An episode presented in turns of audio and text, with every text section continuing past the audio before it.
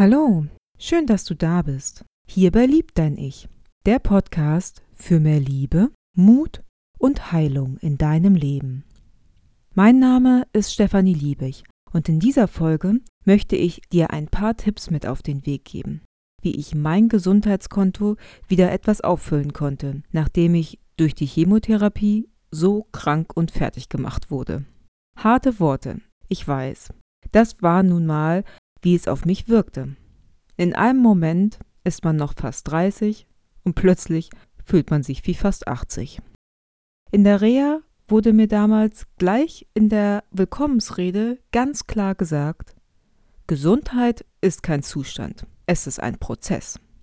Ich lernte also gleich, was ich zu erwarten hatte und welche Ziele in diesen paar Wochen erreichbar waren. Ich finde, durch diese Worte wird auch gleich deutlich, wie wichtig es ist, lieber jetzt schon Tag für Tag etwas auf sein Gesundheitskonto zu investieren. Denn später wird es nur mit sehr viel Energie, Zeit und auch Kosten möglich sein, das Minus auf dem Gesundheitskonto wieder auszubügeln. Nur, was sind denn nun die richtigen Hebel, an denen ich ansetzen sollte? Ich gebe zu, ich bin eher die Couch Potato. Sport hat mich nie so richtig mitgerissen. Ich hatte schon wirklich vieles probiert und nie so richtig das Passende gefunden. Das Wort Sport assoziierte ich auch viel mit dem früheren gehassten Schulsport oder eben auch dem Sport, den man in verschiedenen Vereinen ausüben kann. Bei einem früheren Arztbesuch, ich hatte damals Rückenschmerzen, wurde ich gefragt, ob ich Sport treiben würde. Ich antwortete wahrheitsgemäß mit: Ja, ich tanze Zumba. Der Arzt war begeistert und ich dachte mir, wenn ich ihm jetzt erzählen würde, dass ich das nur einmal pro Woche mache, zählt das dann trotzdem? Klar zählt das, aber ich hatte das Gefühl, dass es zu wenig war. Trotz Schrittzähler und App konnte ich mich nur schwer durchringen, mich zu bewegen. An meiner Geschichte merkst du sicher schon, ich setzte damals Gesundheit mit Bewegung gleich. Was wirklich alles zu diesem Begriff gehört, wusste ich schlichtweg nicht. Nur durch einige Bücher, meine Heilpraktikerin, meine Physiologin, die Reha und ja letztendlich durch die Chemo habe ich gelernt, was Gesundheit wirklich bedeutet und wie sie sich zusammensetzt. Ich möchte dir hier eine Auswahl zeigen, was ich für wichtig erachte oder was ich auch umsetze. Fühl dich einfach eingeladen, diese Informationshäppchen auf dich wirken zu lassen und wie bei einem großen Buffet die Dinge auszuprobieren, die dir schmecken könnten. Nach meinem Verständnis gibt es 4 große Bereiche, in denen wir etwas für uns und unseren Körper tun dürfen. Das ist einmal der Bereich der Ernährung, dann die Bewegung und auch der passende Gegenpart, natürlich die Entspannung unseres Körpers. Und dann aber auch noch viel wichtiger, die mentale Gesundheit unseres Geistes. Ich beginne mal mit dem großen Thema der Ernährung. Auch hier gilt natürlich, dass meine Empfehlungen nicht die sein müssen, die zu dir bzw. deiner jetzigen Lebensphase passen. Ich möchte dir hier lediglich ein paar Tipps mit auf den Weg geben, da dieses Wissen für mich sehr wertvoll war und mich auch jetzt noch zu einer Ernährungsumstellung geführt hat, die ich nicht mehr missen möchte. Anfangs fand ich dieses Thema am schwierigsten zu durchblicken. Es gibt so viele Sichtweisen und Ansätze, von denen man sich auch überwältigen lassen kann.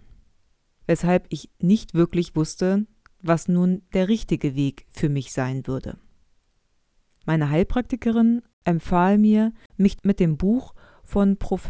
Dr. Andreas Michalsen, Mit Ernährung heilen, zu beschäftigen und riet mir, schon während der Chemo mit dem Intervallfasten zu beginnen. Also nach dem Prinzip, 16 Stunden nichts zu essen und nur in den übrigen 8 Stunden Nahrung aufzunehmen. Dieses Prinzip war mir bereits von einem Yoga-Retreat bekannt. Damals hatte ich es als total verrückt und als unmöglich eingestuft, morgens nichts zu essen und erst mittags damit anzufangen. Meine Heilpraktikerin erklärte mir jedoch, dass es sogar Studien dazu gab, wie Chemopatienten vor einer Infusion sogar komplett fasteten und dadurch die Chemo besser vertrugen und auch weniger Nebenwirkungen hatten. Die gesunden Zellen hätten dadurch die Möglichkeit, sich zu verkapseln und so der Chemo besser standzuhalten. Mutierte Zellen können dies nicht und würden besser erkannt werden. Außerdem hätten die gesunden Zellen die Möglichkeit, eine Art Frühjahrspuss zu machen und demnach auch eine Entgiftung zu vollziehen. Sie reparieren sich und können sich auch erholen. Es wirkt also auch lebensverlängernd. Für mich klang es sehr logisch und da mein Essrhythmus seit der Chemo sowieso komplett durcheinander war, probierte ich es aus. Tatsächlich war es gar nicht so schwer, 16 Stunden nicht zu essen. Für mich passte es am besten morgens, nichts zu essen. Da hatte ich am wenigsten Hunger und konnte es am besten in meinen Alltag einbauen, da ich dann gegen Abend, Nachmittag mit meinem Freund gemeinsam essen wollte. Aber man kann natürlich auch morgens schon etwas essen und dann abends einfach früher damit aufhören. Intervall oder wie es auch genannt wird, intermittierendes Fasten hat noch einen weiteren positiven Nebeneffekt. Durch diesen Frühjahrsputz werden auch Zellen an Fettpilzerchen verbrannt. Und ich konnte auch später, lange nach der Diagnose, an mir beobachten, dass ich dadurch automatisch weniger aß und so also auch nicht zunahm. Also nicht der berühmte Jojo-Effekt eintritt. Optimal nimmt man in diesen 8 Stunden 2 Mahlzeiten zu sich. Auch das bestätigte mir meine Heilpraktikerin. Ab 30 Jahren kommt der Mensch sehr gut mit 2 Mahlzeiten aus. Alles andere sei wohl zu viel. Wir geben dem Körper mit diesem System einfach die Möglichkeit, dass er seine Energie auch noch auf andere Bereiche richten darf, als ständig Nahrung zu verarbeiten. Letztendlich ist unser Angebot mit den Jahren immer reichhaltiger geworden. Und das ist einfach zu viel. Ich habe bei mir bemerkt, dass es eine Sache der Gewohnheit ist. Was ich noch vor 2 Jahren total merkwürdig fand, ist jetzt für mich nicht mehr wegzudenken. Und ich fühle mich sehr wohl damit. Und wenn ich vormittags dann doch ab und an mal Hunger hatte, tut es auch erstmal ein Apfel. Aber was war nun die richtige Ernährung? Auch hier war mir Professor Dr. Michalsen eine wichtige Stütze mit seinem Buch. Als Arzt der Charité in Berlin gab er mir einen guten Überblick, wie sich die Ernährung über die Zeit für uns Menschen entwickelt hatte und worauf es nun wirklich bei einer vollwertigen Ernährungsweise ankam. Ich war ehrlich gesagt etwas geschockt, als ich las, dass unser Überangebot an Nahrungsmitteln, vor allem industriell hergestellten Lebensmitteln, für eine einseitige Ernährung sorgt. Mit viel zu viel Salz, Zucker, Zusatzstoffen und Geschmacksverstärkern versetzt sind.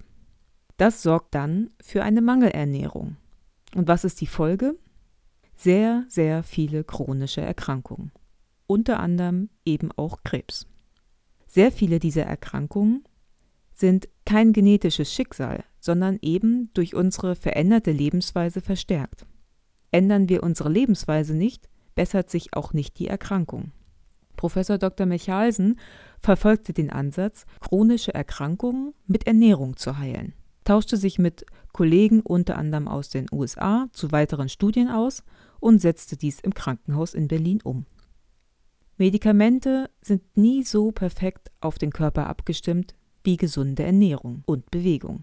Gibt man dem Körper aber wieder die richtigen und wichtigen Nährstoffe, die er zum Leben braucht, ist er in der Lage, sich wieder zu reparieren und zu gesunden. Ein wahres Wunderwerk also.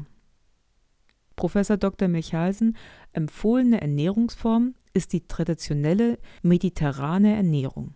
Sie ist auch die berühmteste und besteht nicht, wie man vermuten könnte, aus Souvlaki und Gyros. Reichlich verwenden sollte man dafür lieber frisches Obst und Gemüse, am besten 2 bis 3 Portionen täglich, Hülsenfrüchte, Nüsse, Samen, täglich eine kleine Handvoll, Gewürze, frische Kräuter, Zwiebeln und Knoblauch bei jeder Gelegenheit und gutes Olivenöl, 4 Teelöffel täglich. Vollkorngetreide mit vielen Ballaststoffen und Wasser, ungesüßten Tee oder verdünnte Fruchtsäfte ohne zusätzlichen Zucker. Lebensmittel, die man hingegen stark reduzieren so wenig wie möglich konsumieren oder gänzlich darauf verzichten sollte, sind Süßigkeiten, gezuckerte und oder kohlensäurehaltige Getränke, Alkohol, Fleisch, Fisch, Wurst, Milch und Milchprodukte sowie eben die industriell hergestellten Lebensmittel. Gerade für Alkohol gilt, dass er die Entstehung von Krebszellen fördert, egal in welcher Menge. Das zeigen neueste Studien. Ich merkte dann sehr schnell, wie ich früher gegessen hatte, war dann eher nicht mehr so möglich. Ich brauchte also ein Update. Zum Aufbau direkt nach der Chemo empfahl mir meine Heilpraktikerin, Kraftsuppen nach traditioneller chinesischer Medizin zu kochen. Hier kann ich dir das Buch Kraftsuppen von Carola Schneider empfehlen. Schon nach ein paar Tagen merkte ich schnell einen Unterschied, wie bekömmlich diese Suppen waren. Auch das angenehme Gefühl, schon vormittags bzw. mittags als erstes etwas Warmes zu essen, anstatt nur Toast oder Brötchen, tat meiner Verdauung richtig gut. Gekochtes Essen ist viel besser bekömmlich, weil der erste Schritt der Verdauung bereits im Außen passiert ist und die Zellwände der Nahrung aufgespalten wurden. Für einen angegriffenen Körper ist das sehr von Vorteil und auch die Schleimhäute können sich besser wieder erholen und heilen. Es sind also wirklich kraftspendende Suppen. Die traditionelle chinesische Medizin, kurz TCM, werde ich bestimmt nochmal als gesondertes Thema in einer Folge vorstellen. Wenn du dich jetzt schon damit auseinandersetzen möchtest, empfehle ich dir das Buch Die China Study von T. Colin Campbell. Ein weiteres wichtiges Prinzip, welches sehr wichtig für unseren Körper ist und welches wir mit unserer Ernährung beeinflussen können, ist der Säure-Basen-Haushalt. Auch hier geht Professor Dr. Michalsen in seinem Buch drauf ein. Oberste Priorität legt der Körper auf den pH-Werte des Blutes. Dieser liegt bei 7,4 und hat schwerwiegende Folgen für unser ganzes System, wenn dieser sich ändert und beispielsweise das Blut zu dickflüssig wird. Daher setzt der Körper alles daran, diesen Wert zu halten. Basen sind die Gegenspieler der Säuren und puffern eine Übersäuerung des Körpers ab. Ernähren wir uns mit vielen Nahrungsmitteln, die starke Säurebildner sind, wie zum Beispiel Fleisch, und dem Körper fehlt ein Puffer aus basenreicher Ernährung, ist er überfordert und zieht dann die Mineralien, die er benötigt, um die Säure zu neutralisieren, aus Knochen, Muskeln oder auch aus der Kopfhaut, um das Gleichgewicht wiederherzustellen. Passiert das zu oft, sind zum Beispiel Haarausfall, trockene, entzündete Haut, brüchige Knochen und Muskelabbau die Folge.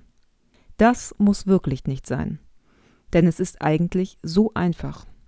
Basisch sind zum Beispiel Obst, Gemüse, grüner Blattsalat, Kräuter und auch viel Bewegung und Entspannung wirken sich basisch auf den Körper aus. Es sind die sekundären Pflanzenstoffe und pflanzliche Eiweiße, die besonders gut für den Körper sind und vor Krebs schützen. Sauer sind hingegen Fleisch, Wurst, Fisch, Milchprodukte, Brot, Eier, Nudeln und auch eine stressige Lebensweise.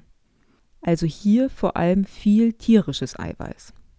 Du merkst bestimmt, diese Eingliederung deckt sich auch mit der mediterranen Ernährung. Ganz bewusst sprach ich heute wie auch damals nie von Verboten. Ich wollte nie zu 100% Vegetarierin oder Veganerin werden. Ich hatte mich bewusst dazu entschieden, mehr darauf zu achten, was ich aß und welche Zusatzstoffe wo enthalten waren. Hauptsächlich viel Gemüse, Obst, eine kleine Handvoll Nüsse, gute Öle. Dabei achte ich beim Gemüse und Obst immer sehr darauf, eher saisonal und auch regional zu kaufen.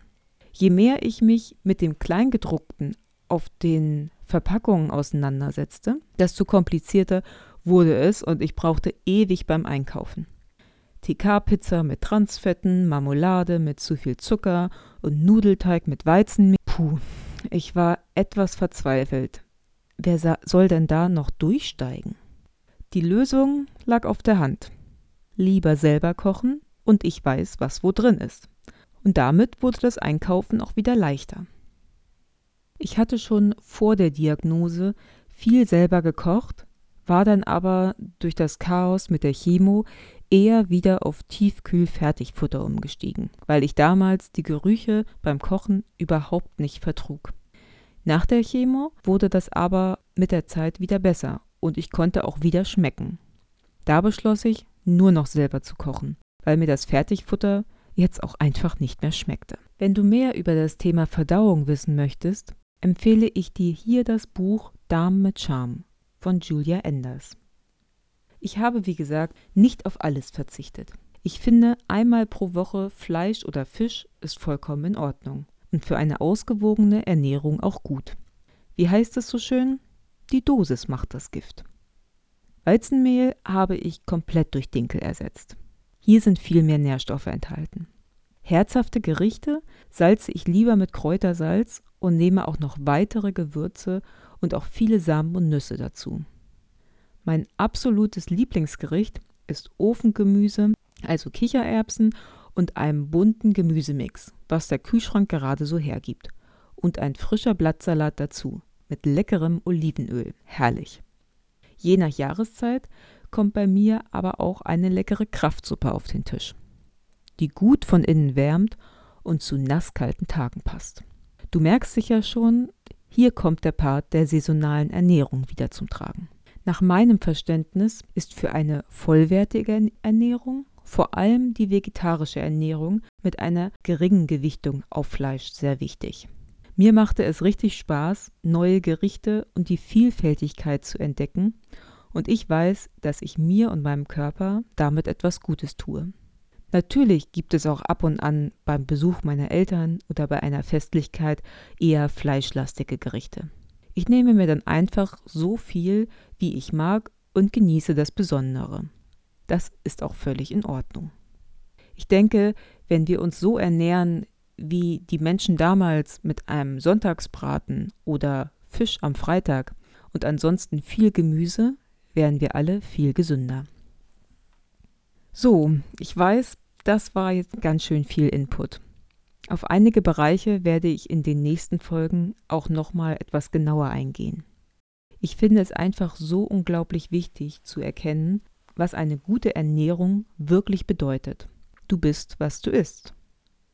Meine Vision besteht einfach darin, Menschen zu begeistern und mitzureißen, wie sie sich besser um sich und ihren Körper kümmern, gesund zu werden, zu bleiben und dabei die Liebe zu sich selbst auch wieder zu entdecken. Ich habe für mich schon immer gedacht, ich wäre pro Körper, also für den Körper, indem ich zum Beispiel keinen Alkohol bzw. sehr, sehr wenig trinke, vielleicht 5-mal im Jahr maximal. Nur ich wusste nicht, wie bzw. was ich noch alles tun konnte. Als ich die Diagnose Brustkrebs bekam, sagten viele Menschen zu mir: Was? Du? Du rauchst nicht, du trinkst nicht und siehst so sportlich aus. Tja, also ich glaube, ich habe mir diese Frage auch öfter gestellt. Und ganz unterbewusst traten dann Dinge in mein Leben. Bücher wurden mir empfohlen.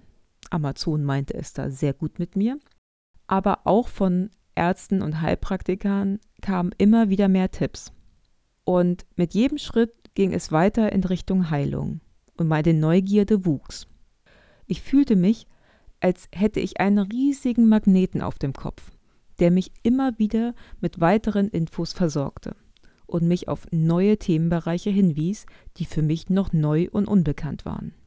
Diese Diagnose hat mich fürs Leben lernen lassen und dafür bin ich so unendlich dankbar.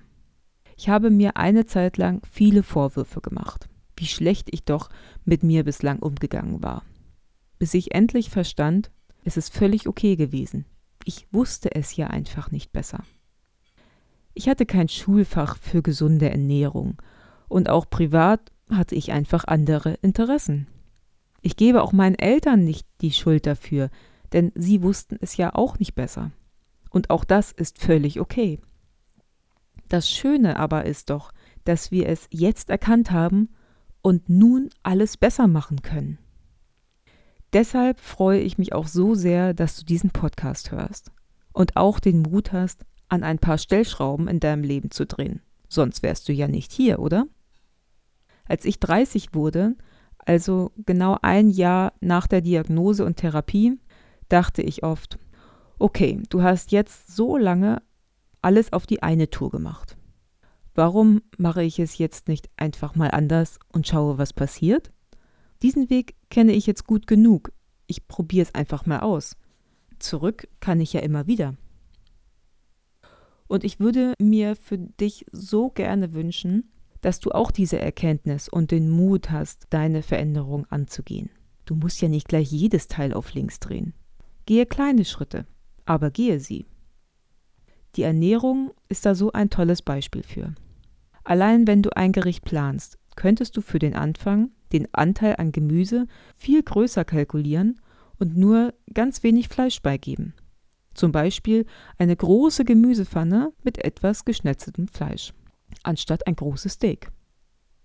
Mir hat es auch sehr geholfen, lieber neue Gerichte auszuprobieren, als schon bestehende Rezepte umzuwandeln oder mit Fake-Fleisch zu ersetzen. Und dabei immer im Hinterkopf zu haben, das darf ich nicht oder das soll ich nicht. Ein weiterer Tipp ist, lieber für mehrere Tage vorzukochen und dabei jeden Tag eine kleine Sache zu verändern. Das Thema Meal Prep hat bei mir sehr großen Anklang gefunden, da es viel Zeit spart und ich trotzdem etwas Gesundes auf dem Teller habe. Ein Essensplan hilft mir dabei sehr, zu planen, für welche Gerichte eingekauft werden muss. Und ich habe nicht die ewige Frage im Kopf, was esse ich denn heute nur? Das spart dann nicht nur Zeit, sondern auch noch Geld. Es ist so spannend zu beobachten, was sich allein in deinem Körper nur mit einer anderen Ernährung tut. Bei mir hat sich die Verdauung nach einer kurzen Anpassungsphase gut umgestellt. Ich habe bemerkt, dass ich mit vegetarischer, vollwertiger Kost länger satt bzw. eigentlich auch viel mehr essen konnte, gemessen an den Portionsgrößen. Das Essen liegt mir nicht mehr schwer im Magen, sodass das Fresskoma gänzlich ausblieb. Und ich habe mehr Energie. Ich finde, das mal auszuprobieren, ist es auf jeden Fall wert. Das Wichtigste ist jedoch, dass du dich bei dieser Ernährungsumstellung wohlfühlst. Nur dann wirst du es auch beibehalten. Ich danke dir, dass du heute dabei warst und wir gemeinsam Zeit verbringen konnten. Mich würde jetzt interessieren, was hast du aus dieser Folge mitgenommen und was wirst du ab heute für dich ändern? Mache dir am besten einen Plan, was du als nächstes mehr in deinen Tag integrieren möchtest. All die Bücher, die ich genannt habe, findest du natürlich in den Shownotes aufgelistet. Und wie immer freue ich mich sehr auf eine positive Bewertung bei Apple Podcasts. Also denk daran, lieb dein Ich. So schön, dass es dich gibt und bis bald.